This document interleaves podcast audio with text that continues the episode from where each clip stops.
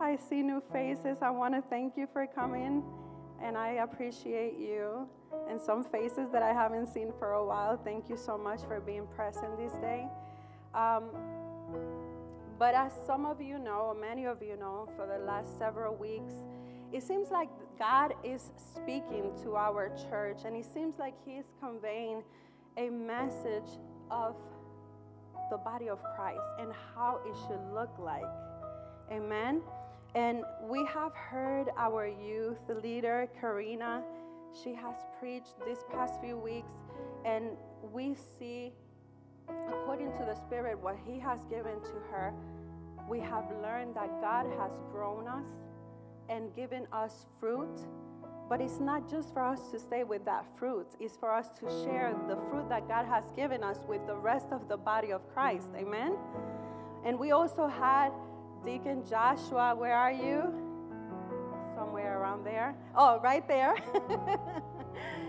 and he recently preached a very bold message. How many of you were here for that? And if you were not here, I encourage you to go back. And he was explaining that Jesus came to this earth. He obviously he did what he did, what the Bible said he did, but then he tells us that we will do greater things than what he did, and we will touch on that later on. But Joshua was encouraging us to stop feeling like we, we don't believe, like to, to stop the struggle that we have with unbelief.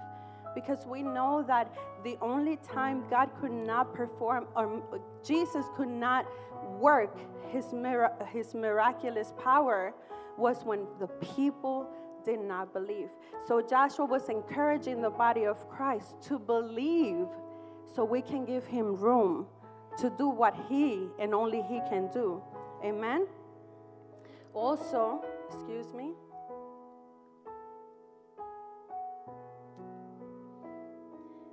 Had Pastor Daniels preaching last week.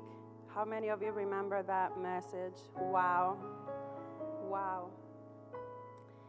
And he was speaking about the Spirit of God filling us, right? And he was explaining that we, as vessels of God, must be filled with the anointing of God, but not just filled, but overflowing that anointing. And that anointing should be poured onto others. And he was explaining that for us that we, as vessels, as cups, we are supposed to overflow with God's anointing, that our bodies, the spirit, that we should be carriers of the presence of God. And that the presence of God that is inside of us and the anointing of God that is inside of us is supposed to pour out onto the rest of the body. We have also heard Jasenia, our Bible teacher, speaking about the church on purpose and her explaining that the church is a community so, all this that I'm telling you is it seems like God is putting these messages together so we can understand that God is telling us as a church, grow. He's telling you and I, as His church, He's saying, grow. Okay? Therefore, I want to pose a question to us, a question to us today. How do we, as the church of Christ, grow? So I want you to keep that question in mind. And with that being said, I would like to consider the Word of God. Again, chapter 2 of the book of Acts. I'm telling you, I did not know that Bible studies, preachings that were going on uh, were going to make reference, but like I said, the Spirit of God is doing something and He wants to teach us something. So today we are staying again in chapter 2 of the book of Acts, and we will be reading verses 38 to 47 from the New International Version.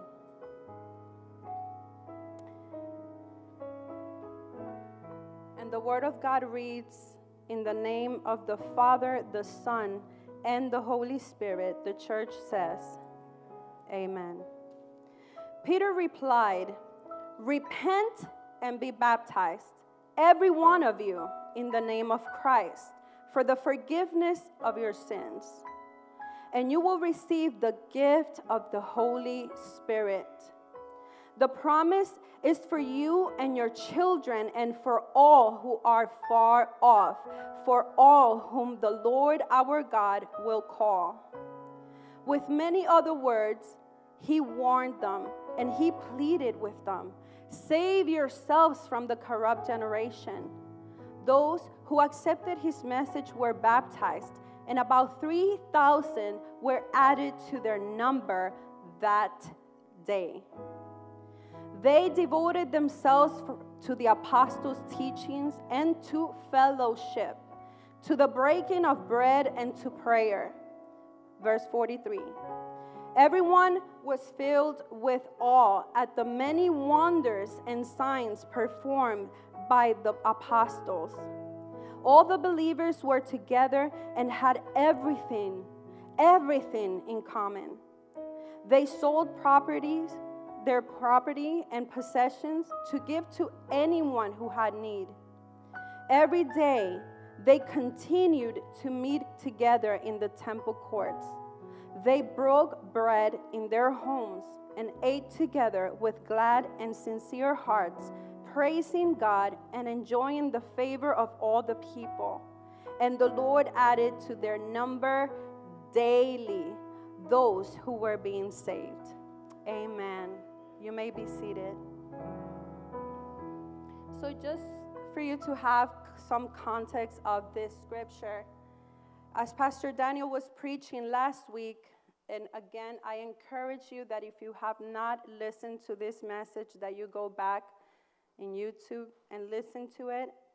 And it says that during this time, the Jewish people were celebrating the date of Pentecost, which is a celebration of the first fruits of the wheat uh, harvest. This celebration, as Daniel explained, was held 50 days after the Passover, which the Passover is most is a, the most significant Hebrew and Jewish celebration of God's deliverance, com- commemorating death, passing over God's people, and commemorating the freedom from slavery out of Egypt and into the presence of God. So, in the prior chapter, chapter 1, resurrected Jesus had already ascended to heaven and in this chapter, Jesus had already departed several days before and had told his disciples to wait on the Holy Spirit, for the Holy Spirit. And Pastor Daniel explained last week that on this particular, particular day, all these people were waiting together. All these people were waiting together. And as they waited, the Holy Spirit came as a rushing wind, a mighty wind, and filled the house. Hence, his message title was Filled, filled the House. We learned on that day, God's Spirit moved suddenly. It came like a sudden move, right?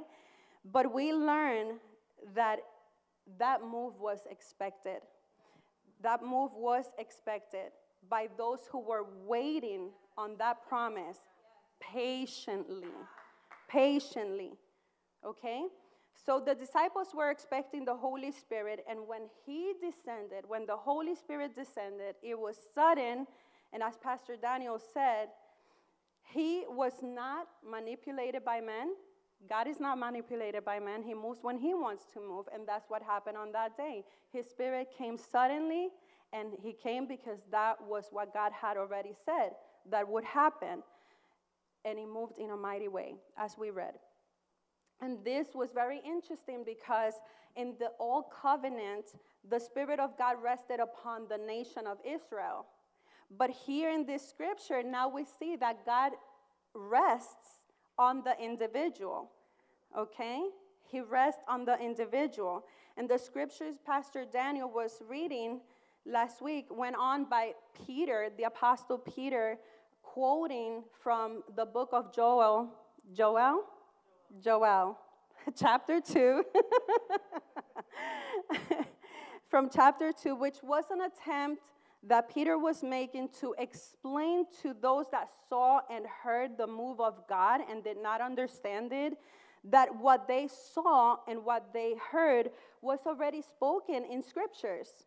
So they were expecting this to happen, so it was not a surprise. Although it happened suddenly, it was not a surprise because the, the people of God were already expecting this because the scripture said it will happen. So the scripture that Peter was quoting, he declared God's Spirit will be poured unto all flesh. It declared that the sons and daughters will prophesy, that the young men will have visions, and the old will have dreams, and that God will show his wonders. And he says that whoever calls on the name of the Lord will be saved. Amen. How many believe that? Amen. I believe. Peter did a wonderful job inviting the rest of the people that were outside of that room. He did an amazing job inviting these people uh, into the body of Christ, into salvation. So he did an amazing job telling people that they too can call on the name of the Lord. Amen. So now, moving forward to the scriptures that we, as we read in uh, verse 38 and on, uh, we see that when Peter preached, people's heart were moved in sorrow. When he preached to the people outside, they were moved in sorrow. They felt so, so uh, sorry, so and they wanted to they wanted to know like what what do we do? I feel so sorry for what i have done. What do we do? And eventually the scripture says that they repented and that they got baptized as instructed instructed by apostle peter. Amen? So uh, i would like to make a parenthesis here specifically for some of us might not understand what repentance is, and that's totally okay. That's why we are here. Um, I would like to make a parenthesis to explain what repentance is, and I really like how uh, this scholar defines it, defines it as it says, repentance must never be thought of as something we must do before we can come back to God. Okay? Let me repeat that. Repentance but must never be thought of as something we must do before we can come back to God. Repentance describes what coming to God is.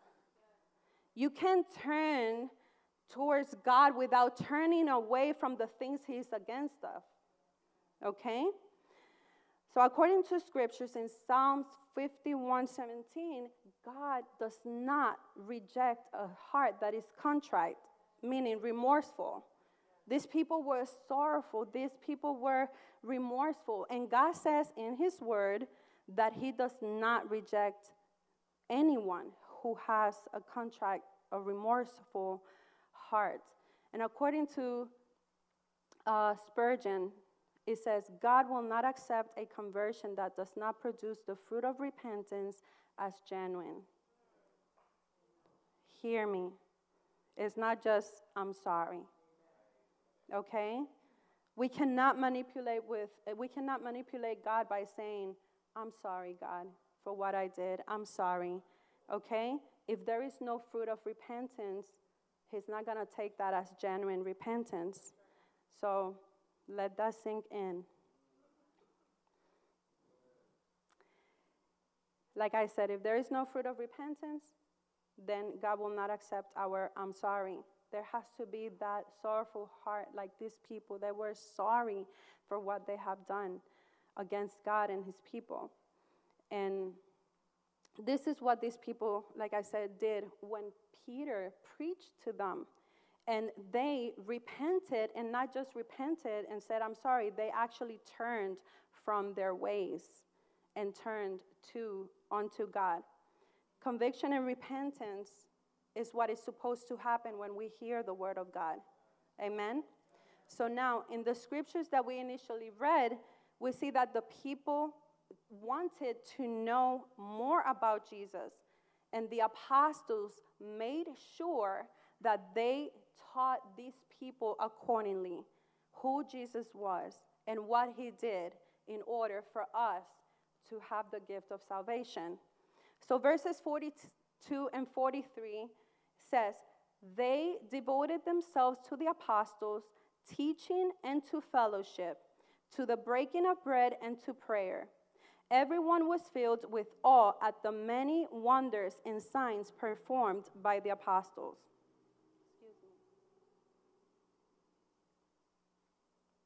Now, with that being said, I would like to preach to you. so that was the introduction. I would like to preach to you, and it's under the theme Build the House, the power of God through fellowship. Amen. Build the house, the power of God through fellowship. As I mentioned before, Pastor Daniel preached last, I was going to say last year, last week, fill the house. And it was significant because it spoke about the importance of the individual being filled with the Holy Spirit. But today I want to assume the responsibility of speaking to you about the power of God when each individual comes together, each as carriers of the presence of God. Amen? So, in the scriptures we read, there is evidence of the importance of coming together, the importance of breaking bread together. And you know, nowadays is with the coffee. You know, I love coffee. and some butter, I mean, toast with butter, not the other way around. but actually, that cannot be further from the significance of the breaking bread, of the breaking of the bread. What breaking bread means in the New Testament is not drinking our cup of coffee with toast and butter. That's not what it means. But rather is the Lord's Supper as we know it today. Amen? And this was very significant and continues to be very significant today. So the people we read about in this chapter, they were in fellowship. Everyone had everything in common and no one lacked anything. How beautiful. Can you even imagine that? Because nowadays it's very difficult to imagine that. But can you imagine that every person did not lack anything because everyone shared with each other? That is such a beautiful picture. We read that these people did life together. These people from the Bible did life together. And yes, they came to worship God. You know, they came together, they worshiped God, but it was more than that. They actually did life together. Amen? And because of their fellowship, people were being saved on a daily basis. And that's not me inventing this information. It's actually in the Word of God, and we read it. It's verse 47 when he said, The Lord added their number daily those who were being saved. Amen? Through fellowship, they were being saved. So here in scriptures, we see a sense of community through, through fellowship. And it, it was inclusive. It wasn't like, this is us and that's you over there. No, it was inclusive. Because otherwise, how the 3,000 came in if it was not for them too? Amen? How, how would that happen if it wasn't inclusive? But they too were saved because Jesus included them. Peter made sure that he exercised what he learned from Jesus to include the rest of the world around them. Amen? Amen. So I would like to suggest that these verses display God's prescription for growth within his house, his people. Amen? And I believe that if we follow the example of this church in Acts 2, God Himself will make sure that this church grows. Amen? If we follow, there is an if, If we don't follow what God did in Acts 2, don't expect it to happen. But if we do, expect for God to help this church grow. Amen? Amen. Unfortunately, nowadays, masses have um, forsaken fellowship. And please understand, I'm not talking about COVID and being precautious. I'm not, that's irrelevant to this message. This has been happening for so many years now in America where people are forsaking fellowship. Okay? So, this is a problem that has been going on for a very long time. That people stop coming together and worshiping God together and breaking bread together. Um, and as I said just a few seconds ago, we fellowship as the if we fellowship as the people in the book of Acts, God will grow us. Amen. However, no fellowship, guess what's not happening? No growth.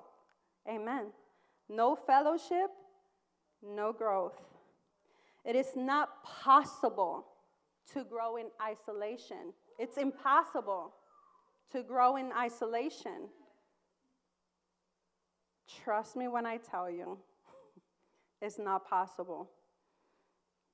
Ask, ask yourself how many people you know that are in isolation and see if they are thriving. How can you thrive if you're not with your brothers and sisters, with people? How can you thrive? If you're in isolation, it's impossible. Amen? And why do I say this?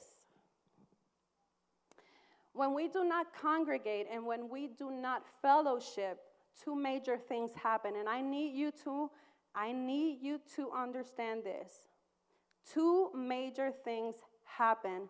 One, when we don't congregate, we rob the rest of the people from experiencing the gifts God gave us to build them up. Back, repeat.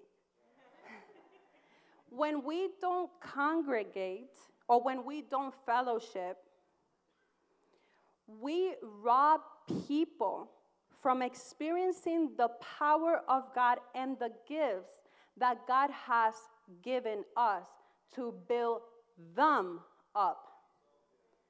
The second thing that happens is that if we are indeed congregating like how we are here, thank you very much, what happens to those that are not congregating with us, they are robbing us from being built up through the gifts that God has given them. Amen? Are you getting what I'm saying? Good. and the key word, build. Key word.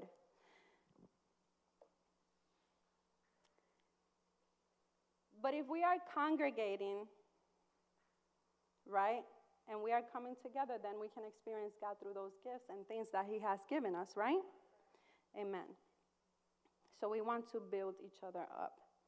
In Hebrews 10 19 25, in the NIV says, Therefore, brothers and sisters, since we have confidence to enter the most holy place by the blood of Jesus, by a new and living way opened for us through the curtain that is his body.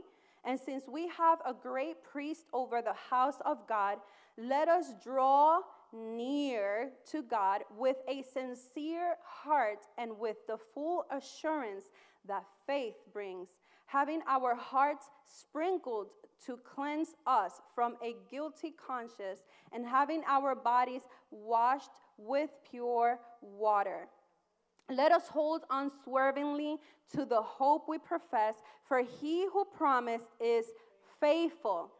And let us consider how we may spur spur one another on towards love and good deeds, not giving up meeting together. And in the New Living Translation says, let us not neglect meeting together, as some are in the habit of doing but encouraging one another, and all the more as you see the day approaching. Why did the author of this book emphasize for believers to not neglect meeting together? Why did he do that? Apparently, the people during that time were discouraged. When this letter was written, apparently the people in that time were discouraged, and this discouragement led them to avoid gathering with their brothers and sisters as a community, which was the very thing they needed at that very time. Amen? And according to scholars, these people had a problem of drawing close to God. Because otherwise, again, why would the author mention in verse 22 to draw near to God if that was not a problem? So it was apparent that the people lost their intimate relationship with Jesus. Um, and it is fair to assume that nothing else was going good for these people. Okay? So, it, and I mean, these people, as we read in the Word of God, we know that they have been going through persecution, facing many other challenges, but that was not their real problem, the people that we are talking about. Their real problem was that their relationship with God was not in good stands. That was the real problem. And this is why we must understand that Jesus meets us, like scholars will say, in one another. Jesus meets us in one another, right? And this is with the intention to stir up love, to, to, uh, to do good works. That's the intention of God. And it says, like it says in verse 24, the author is speaking of a reciprocal action, one that the believers inspire one another, encourage one another, pray for one another, and protect one another, love one another, and do not harm each other. Okay? So, this scripture is a reminder that forsaking fellowship will give place to discouragement. And this, is, and, and this pose, poses the threat for believers to waver from the truth. So, this is a threat. When you now are discouraged, now you retrieve from people and God, and now there is a threat of you and I wavering from the truth. How many are, are learning? I know I learned. I know I learned. Amen. So it is imperative to know that we gather not just to receive something from God, we gather not just to give something to God, but we also gather to encourage one another by the faith and the values that we have as Christians. Amen? So we also gather to bless one another and to work with each other, not work alone. Okay? So, going back to the keyword build, I would like for us to consider what the Apostle Paul wrote to the believers in Corinth, the church of Corinth. In 1 Corinthians 12, love that chapter. Oh, fire. Apostle Paul he speaks about the gifts of the Spirit, right? He mentions wisdom, he mentions knowledge, faith, healing, uh, miraculous powers, um, prophecy, discernment, meaning um, distinguishing between spirits. Uh, he also mentions speaking in tongues and the interpretation of tongues. Amen. And he explains that each person has a specific gift. So if you are sitting here, understand that you personally have a specific gift. Even if you don't feel like you do, I'm telling you, the Word of God says that you, as part of the body, have a specific gift. Okay? So he explains that each person has a gift, And at the end of the chapter, he goes on asking these questions, and he asks in verse 29 Are all apostles? Are all prophets? Are all teachers? Are all, do all work miracles? Do all have gifts of healing? Do all speak in tongues? Do all interpret? And so, if I ask you, what is your gift, right? Is everyone gonna tell me that you have the gift of prophecy? Or everyone is gonna tell me that you have the gift of teaching? Is everyone? No, because He assigns a gift or some gifts to each and every one of us. So the answer to that question is no. As a matter of fact, the apostle explains the purpose of these gifts. And I would like to consider verse 7 for that.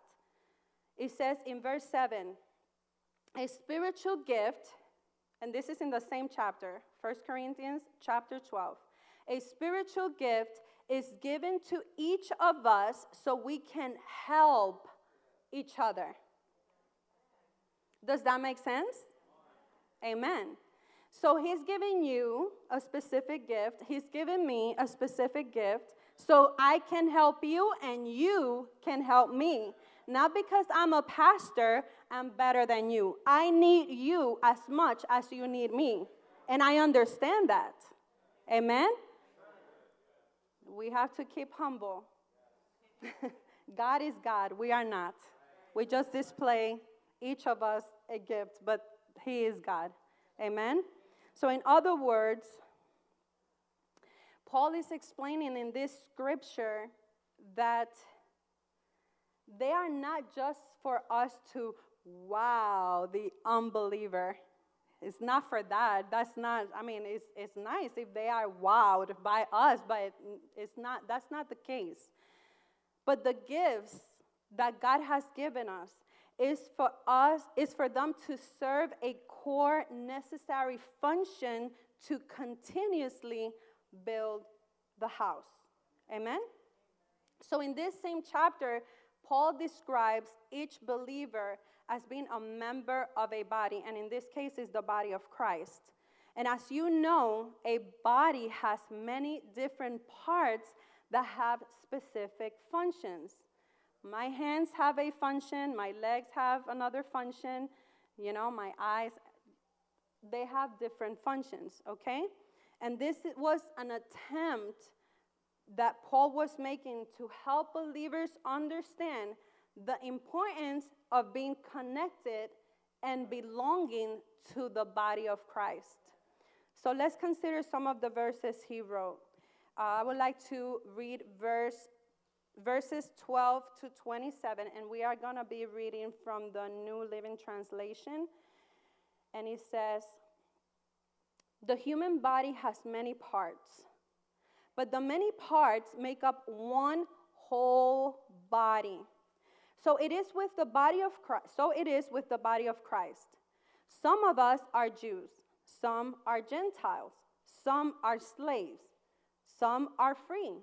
But we have all been baptized into one body by one spirit, and we all share the same spirit.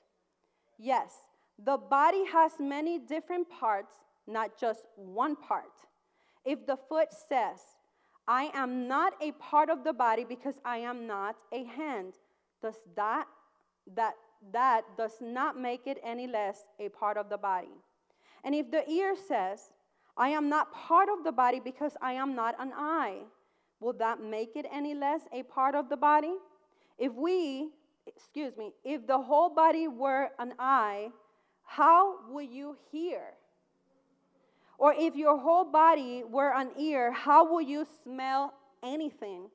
But our bodies have many parts, and God has put each part just where He wants it, not where we want it, where He wants it.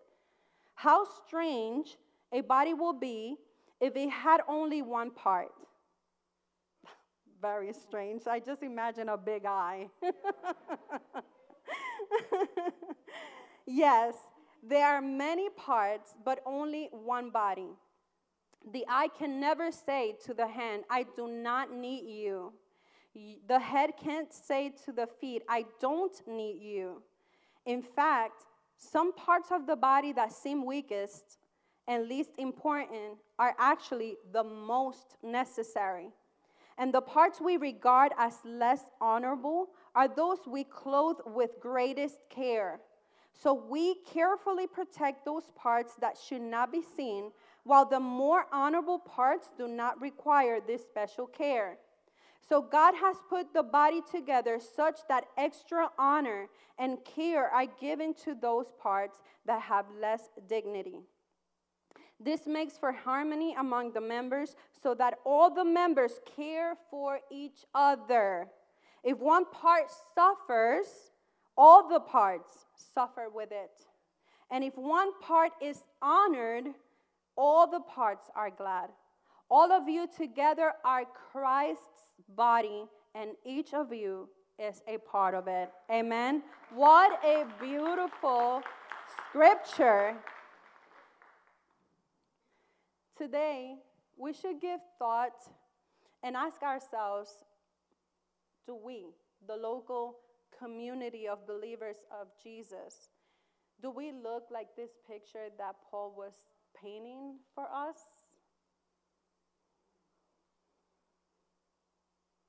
My heart breaks because many times I have seen the church in general, how the body of Christ strains. The body of Christ is straining. And I ask myself, could it be that because some parts, some members, have severed themselves away from the body through the lack of their fellowship and gathering together? And then we see then now the remaining parts compensate for the absence of those members. I ask myself that when we see the church straining. Now, those members that need, those that are away, now they are straining to do the work that God assigned those that stop fellowshipping. Apostle Paul, he gave us the church in this scripture an illustration that helps us understand the importance of belonging through fellowship. And going back to these scriptures, if we have the gift, let's say, if you have the gift of knowledge, or if I have the gift of, no, gift of knowledge and teaching, right? But I do not gather with you, the other believers, what do you think is going to happen? As I mentioned before, the body is being robbed from receiving from the part of that body that is missing those gifts that God gave to that part. So, and then vice versa, right? And what can we offer each other when we come together? According to the word, is edification. When we come together, is we bring edification, we build one another. And this and all this to say, and with this I will be closing, that we desperately need not just God. I mean, God is our everything, right? But we also need each other. While we are here in, on earth, we need each other. Okay? And I want you to know, as I said before about isolation, isolation stunts growth and development. And guess what else can happen? Premature death. Premature death. And I say this because even science, you know, I'm going to speak now like a counselor, what God called me to be also. There is a strong evidence that social isolation, so this is even aside from what the Word of God says, but social isolation and loneliness significantly increase the risk for premature mortality. That's what science says. Okay? And not only that, but the magnitude of the risk exceeds that of many leading health indicators. So, in the very same sense, scriptures affirm the same truth on a spiritual level. So, what was Paul saying about the church, the body, being built by the Spirit? What was he saying? Paul was conveying a compelling message through these scriptures. And the message was that the church experiences the Spirit of God flowing to, to them by the actual believers being the vessel which God can flow through. So, therefore, if there is a disconnect from the body, Scripture suggests that we ourselves will be disconnected from the Spirit of God. Why? Because He places His Spirit in all of us, His children, to pour Himself through us, to each other, and again, please if you have not watched last week's sermons, I encourage you to do so because Pastor Daniel gave an illustration that was so powerful so we can understand what this looks like.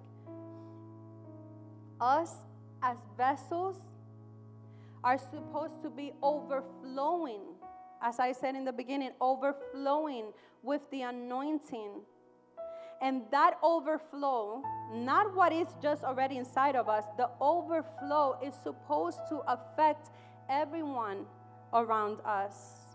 That's the purpose of the overflowing. So that overflow is supposed to affect those around us. So again, when we disconnect ourselves from the body, we are actually disconnecting ourselves from the vessel that God chose to flow through to one another. So we no longer are that vessel that God wants to flow through so we can pour onto each other.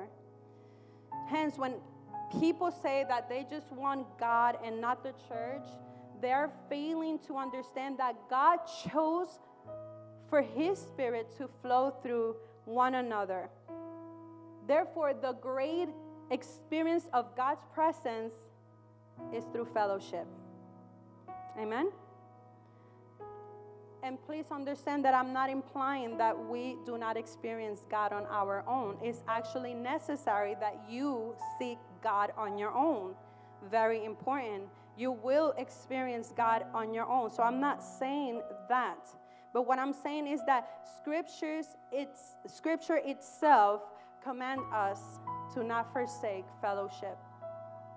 And as we already noted, Jesus instructed the believers to wait for the Holy Spirit, right? As we read in the scriptures. And he said that he will pour his spirit on them, upon all flesh. And it's by his pouring, and it's by him pouring himself to those in the upper room, like we read, that then the Spirit was able to bear witness to the ones that were outside that room. These people that were outside the room were invited in by a vessel. That was Apostle Peter. He allowed himself to be a vessel that God can flow through. And he invited these people into the body of Christ to bring them into fellowship, not just with God, but the rest of the people, the community. So, consequently, in Acts 2, with the teachings of breaking of the bread, fellowship, signs and wonders, and all of that is God's Spirit in those people flowing into other people was by gathering. So, we cannot build a house, meaning a church, we cannot build a community we cannot build a body if we do not discover the vital significance of fellowship. So, without gathering, and when we forsake the fellowship, this house, TDP, or any other church, any other house cannot, hear me, cannot be built. So now, let me not fail in acknowledging the difficulties of fellowship because that is definitely a difficulty. because the truth is that many of us have been hurt by the church. So let me acknowledge that.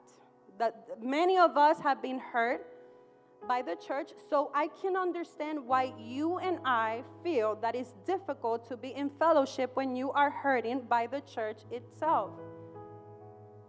So I acknowledge that. And I know that many of us, um, we wish for these scriptures to say, God and me, God and myself. Forget about everybody else. I don't want to fellowship with everybody. Because, again, because we have been hurt. And I understand that.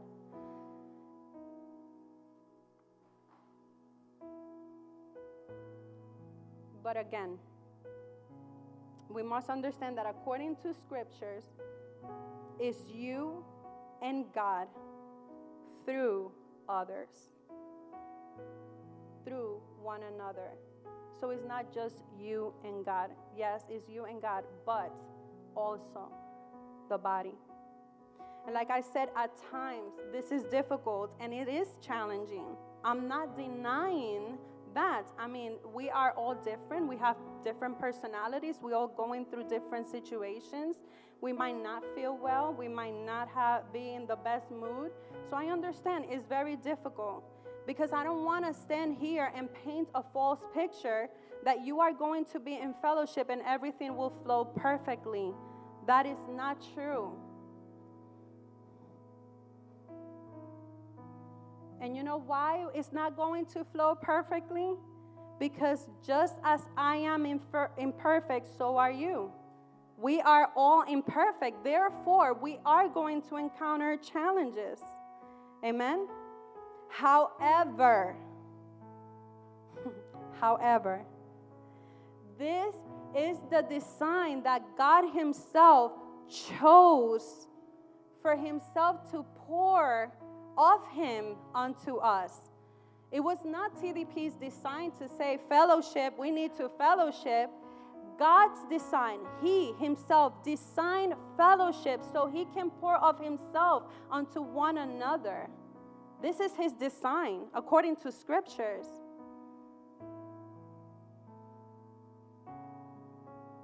For what I know, God could have done, and humanity was already saved.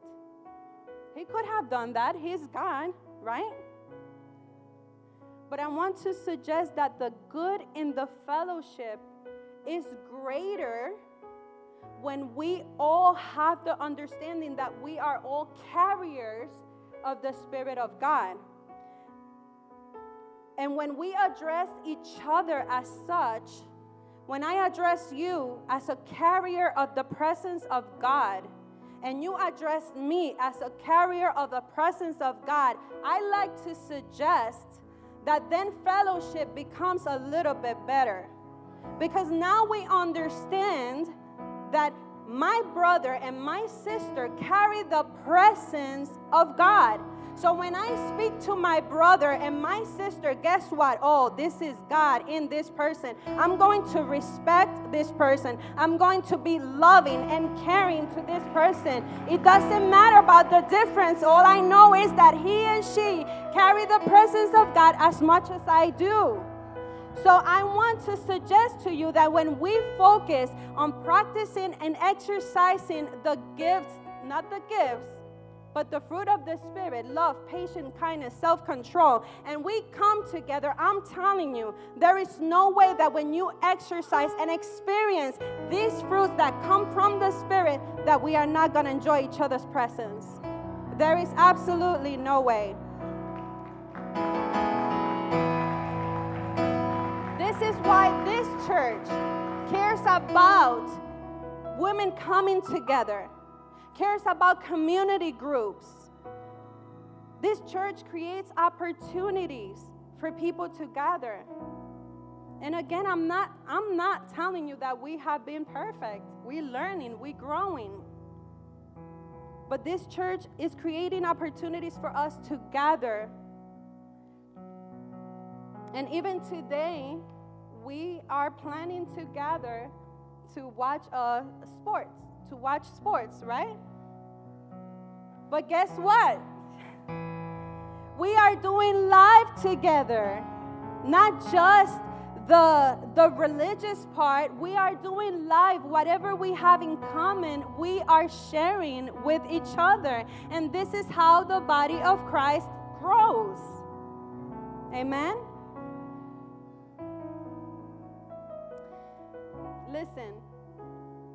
God placed His Spirit in Jesus when He came to this world. And Jesus Himself taught us how fellowship looks like. He did not walk alone because I'm Jesus. You're not. No.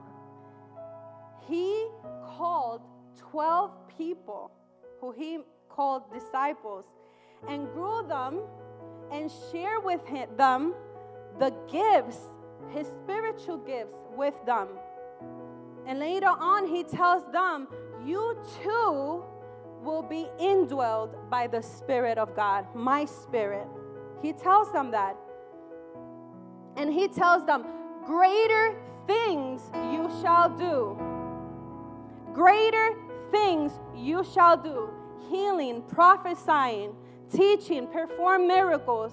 And as Deacon Joshua was saying a couple of weeks ago, Jesus says, again, greater things you will do. How many believe this? I know it sounds intimidating, but how many believe this? Now, I want to clarify something. We're not going to do greater things because we are like God. We're going to do greater things because He indwells inside of us. And guess what? When Jesus was on this earth, it was one body. The Spirit had not spread throughout the world. Now, how much more power the church has when the global church comes together believing the Word of God. Greater things we shall do. Because now we are not restrained in one geographic, geographical location. now we are globally spread and we can display the miracles and wonders because we are carriers of His presence. How many believe?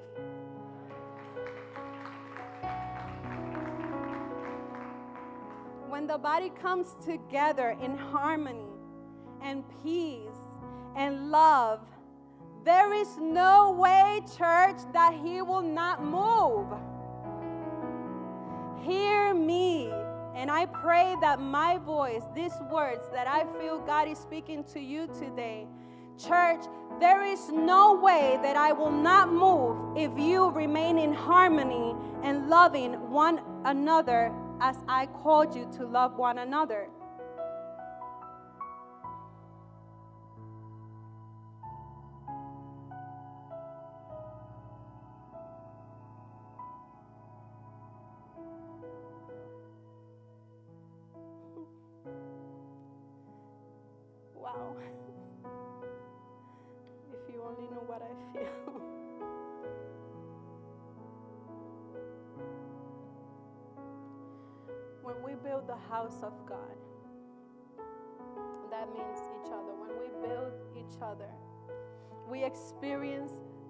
Power of God through fellowship. Jesus was and is the prime example of allowing the Spirit of God to operate through him, through gathering. Yes, Jesus went and spent his time alone with God. But guess what? He went back and fellowship. And if he did, he who was and is the Son of God, why do we feel that it should be just God and us and no one else? If Jesus himself demonstrated what fellowship was and is. Church, I pray that we allow God's Spirit to operate in and through us, and that we are willing to build the house through fellowship. Now, I want to speak to your heart.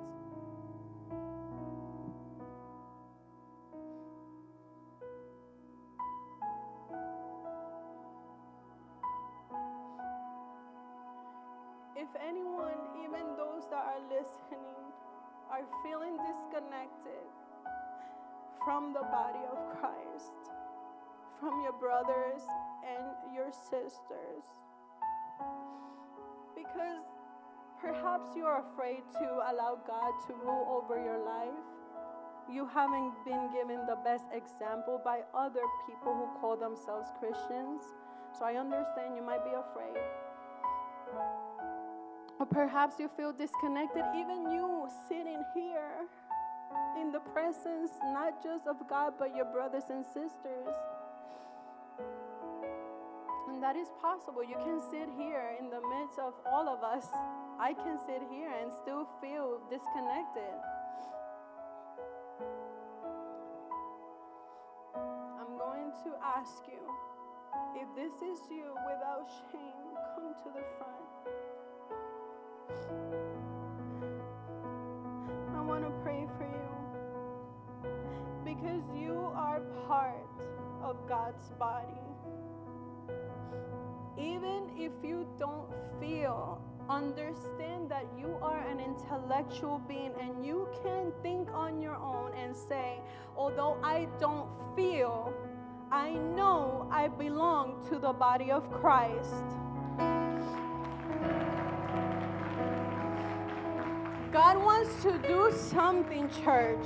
He wants to do it, but He needs our partnership. He does need our partnership. And only through fellowship, He's going to do what He said that He will do.